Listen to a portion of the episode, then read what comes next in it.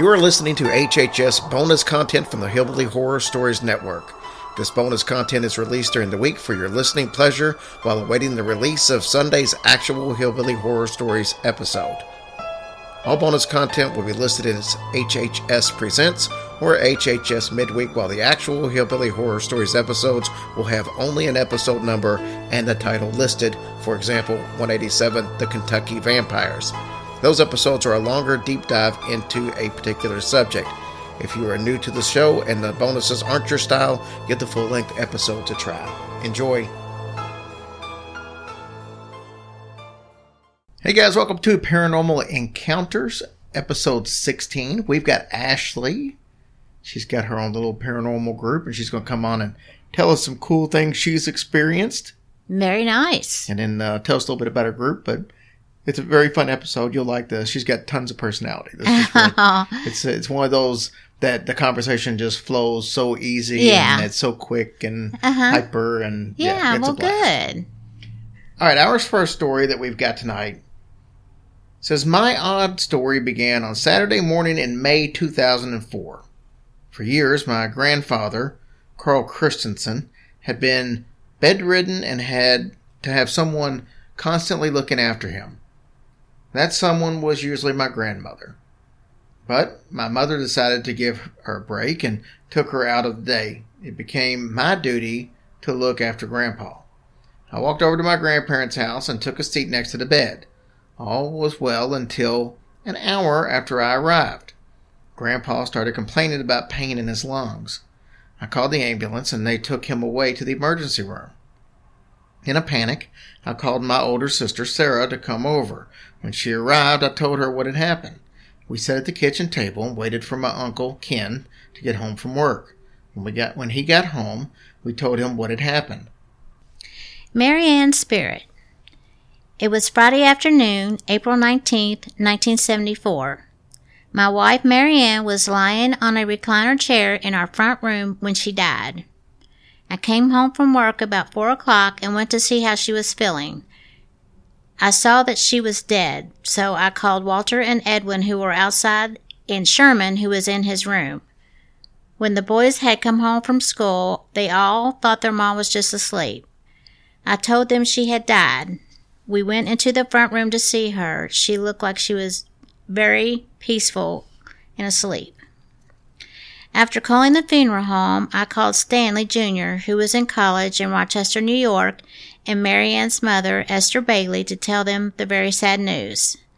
That night, the three boys and I were drained emotionally. We needed to have some dinner, and I wanted to get out of the house, so I suggested we go to McDonald's. They thought that was a good idea, so off they went. The four of us sat in a booth, and we had each had a tray of food. Sherman had crooked teeth and wore a wire retainer, which he removed when he ate. He didn't have the retainer box with him, so he placed the retainer on his tray. When we were through eating, we put the paper wrappers in cups in a large container and went to our car. Just as I started the car, Sherman said, Dad, I don't have my retainer. We all went back into the restaurant to look for it. I told the manager there was a there was lost and asked him to empty garbage containers. While Walter and Edwin looked around the underneath the booth, Sherman and I took each piece of paper and garbage out of the container where we had disposed of our trash. We inspected each handful of trash, but we couldn't find it. I thanked the manager for his help. We washed our hands, went outside to the car. Sherman was upset because he knew that that retainer had cost a hundred dollars and it was his fault that he lost it. As I started the car, he said, Dad, look, my lap. There was a retainer on his lap. I knew at once that Mary Ann's spirit had taken it and put it there. We were very sad, but it made us happy to know her spirit was with us and telling us she was okay. That's from Stanley in Indi- Indian Harbor Beach, Florida. That's unique. Duh. Mm. I hope he washed it before he put it back in his mouth. Yeah, there's no telling where it was bad. Ugh. Well, thanks, Mom. She's like, damn, that thing cost me a hundred dollars. well, that was a different story. So, There's all kinds of ways to let your loved ones know that you're here. Absolutely. All right, let's listen to Ashley real quick. Hey guys, I'm back and I've got a special guest, Ashley from Real Paranormal Team. They're from up in Michigan. And man, she's got some cool ass stories, so I thought I would bring her on to tell a few of them. Ashley, first of all, welcome to the show. Hey, thanks for having me on. We're glad to have you on. You were telling me about a couple of, of stories, or I guess more incidents, because there's more than a couple of stories involved in these. But the first one that you're going to talk about involves you living in a haunted house, or what you at least think may have been a Yeah. haunted house for about a five year period. So why don't you go ahead and tell us about that? Yeah, for sure. So I lived in this house with my parents and my younger brother from about 2000 to 2005. We moved when I was in the middle of eighth grade, and I moved out shortly after my senior year of high school. So it was me and my mom, my stepdad, and my brother, and he was about 10 years younger than me. Um, I would have been about 13 or 14 when we moved in the house. We had a lot of poltergeist activity that went on in the house, and it seemed like it targeted me and my mom the most. And most of the activity seemed to center around the basement. I don't recall anything strange happening like right off the bat after we moved in, but probably a few years after living there, we moved my room down to the basement. And I have to be honest, I had a thing for Ouija boards when I was younger. Okay. So I, I used to play with them, and I, I don't play with them now, but when I was younger, I did. So I, I don't know if by playing with the Ouija boards, if I unknowingly invited something in or what. But I would say that it was probably after we moved my room down to the basement that weird stuff started happening. So my mom and I, we both feel like there was a male spirit in the house, and we both encountered him. I actually seen him once, and my mom had a very different encounter with him. But before any of that happened, we just had some real strange things happen around the house. So I'll tell you a few of the things that happened. So one creepy thing that happened was one time we were all upstairs, all four of us. We're all upstairs, and we suddenly we hear this loud noise coming from the basement. Now, my dad also had a tool room downstairs, so if you were to go down the basement steps, if you went straight, you would have gone into my room. If you turned to the right, there was a laundry room, and if you go through the laundry room, then you're you're in my dad's tool room. So we're all upstairs. We hear this noise downstairs, and um, my dad goes running downstairs to check out what it is. Well, his power saw had turned on completely on its own down in his tool room.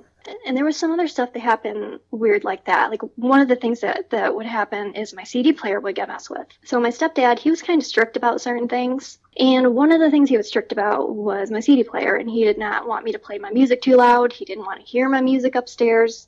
So I just got used to keeping it at a low level. It was loud enough that I could hear it, but it wouldn't bother him upstairs. Well, one day after school, I was the only person home, and I go downstairs, I turn my CD player on, and I come back upstairs. And I'm in the kitchen, probably getting a snack or something, and all of a sudden, I hear my CD player turn on full blast. And I know there was nobody else down there because I was the only one home. So another time, um, I had a friend over spending the night, and I didn't have a lot of friends stay the night at my house. I don't know if it's just like maybe they had a bad vibe from my house or what, but it was very rare for me to have a friend stay over. But this one night, I had my best friend over, and her, her and I were just sitting down in my room. Um, I had a futon down there, so we're just kind of sitting down there hanging out. And it was kind of late at night, and I had the CD player on, but I had it on real low, and once again, it turns up to full blast. And it's almost like it wanted to get me in trouble because, you know, it turns on and I'm like, oh my God, dad's going to come down here and yell at me. But he didn't. But it just felt like, you know, it just felt kind of weird. So another thing that happened one time that was just really strange. It was one night. It wasn't too late or anything. It was probably just like evening, like around five or six. And I was downstairs in my room. Everyone else was upstairs. I was just sitting there doing whatever. It's probably school night. I don't know. It's probably working on homework or watching TV or whatever. So we had a water heater right outside my room. And I forgot to mention this. This is kind of important for later, but I didn't actually have a door on my room because the, the frame was too wide. So there wasn't a door on my room. I just had a bead curtain. It was like one of those retro bead curtains that had mushrooms all over it. yeah. So I'm just sitting down in my room and we had the water heater right outside the door and all of a sudden it sounds like someone just took their fist to the water heater and they're just pounding on it as hard as they can. And it sounded like it was gonna blow up. So my parents can hear it upstairs. So of course they come running. They run to the top of the basement stairs and they're like yelling for me to run up the stairs. So I just run right past the water heater and I get to the stairs. And as soon as I get to the bottom of the stairs, it stopped. The weird thing is there was never anything wrong with it. Um, that never happened again.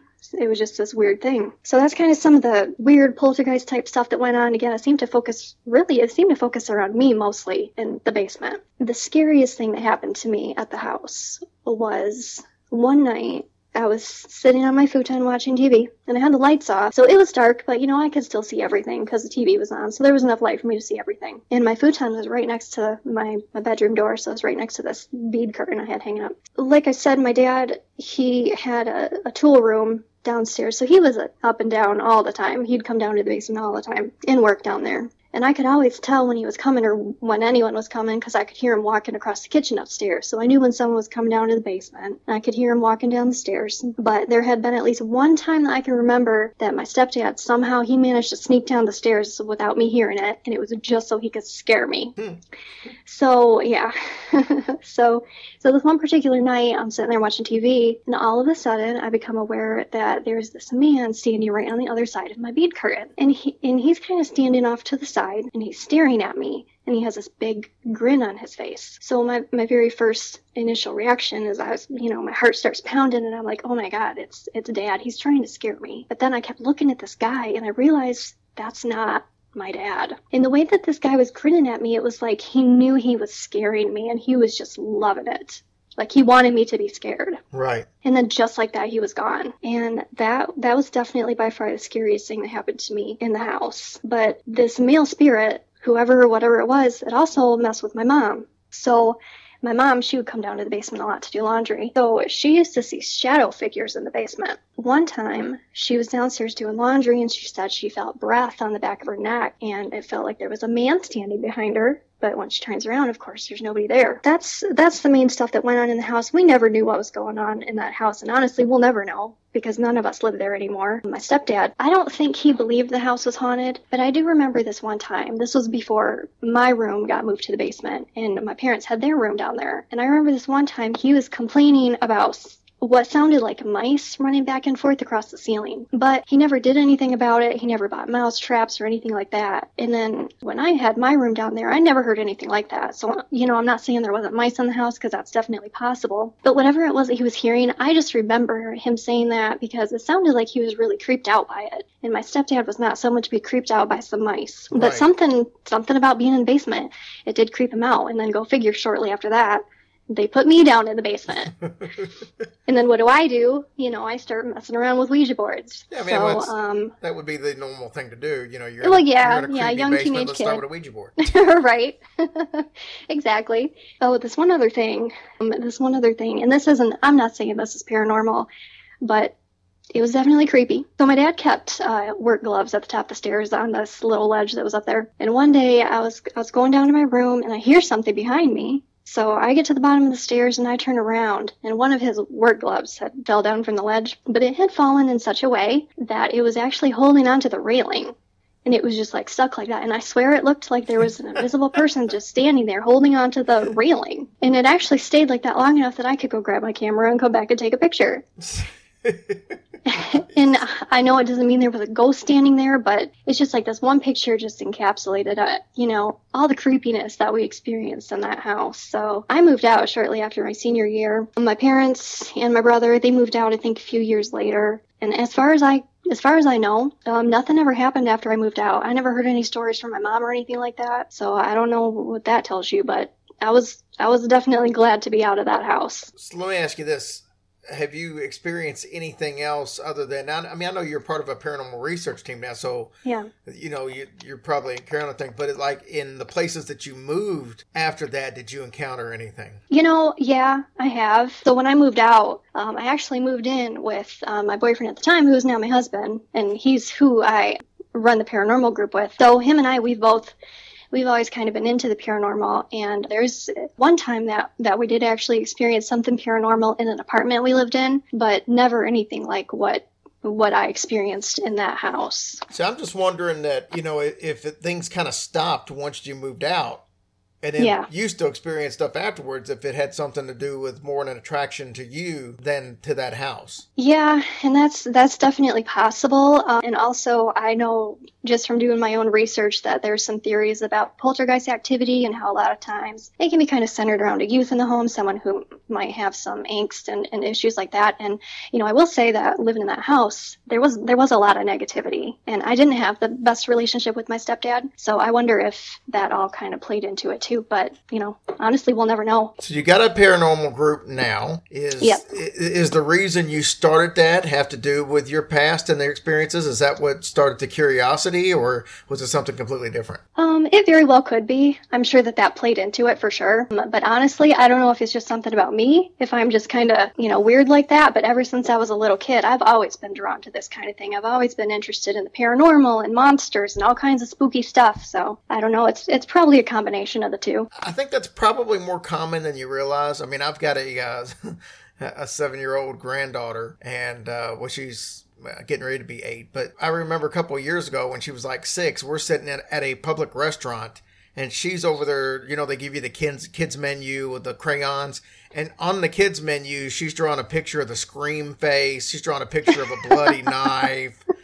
So, yeah, Oh my gosh. Yep, that's that's me as a kid right there. Yep, totally. like we got a picture hanging up right now in our refrigerator that she drew drew a couple of the other days ago. It's some character named Bendy from a game. It's like a cartoon type character, but it's from one of these games they play.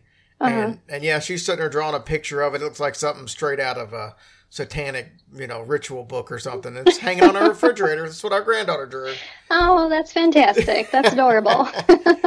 Tell us a little bit about your group, Real Paranormal Team. Then tell us a little bit about some of the things you guys have encountered so far.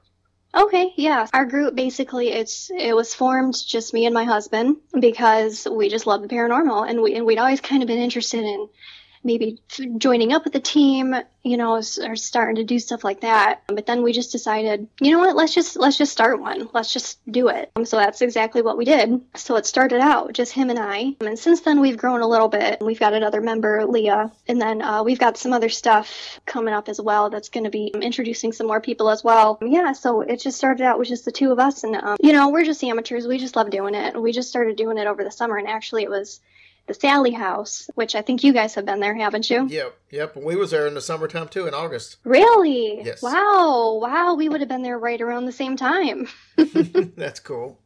Oh yeah, that's very cool. Yeah, so we we had a trip planned. We were actually headed to Colorado, and our our plans ended up getting kind of changed, and uh, we were going to be headed through Kansas, and we were like, oh, what can we do? You know, kind of stop over in, in Kansas, and then we just ended up staying at the Sallie House. So that was kind of like that, that was actually the, the first place that that we ever investigated. that's Um, but yeah, so we've been we've been doing it since then, and uh, we've we've had some really really interesting experiences. And one one of the ones I can tell you about was an old hospital building that we actually investigated, and we just had some real crazy stuff happen there. Where was the hospital located? Um, So this is in Eaton Rapids, Michigan. So um, this this place that we investigated, it's called the Stimson Hospital, and it it was built in the late 1800s, and it actually was built as a home, um, but then it was actually an operational hospital from I think I think it was 1918 to 1957. Some notable things about about this particular location, you know, obviously being a hospital,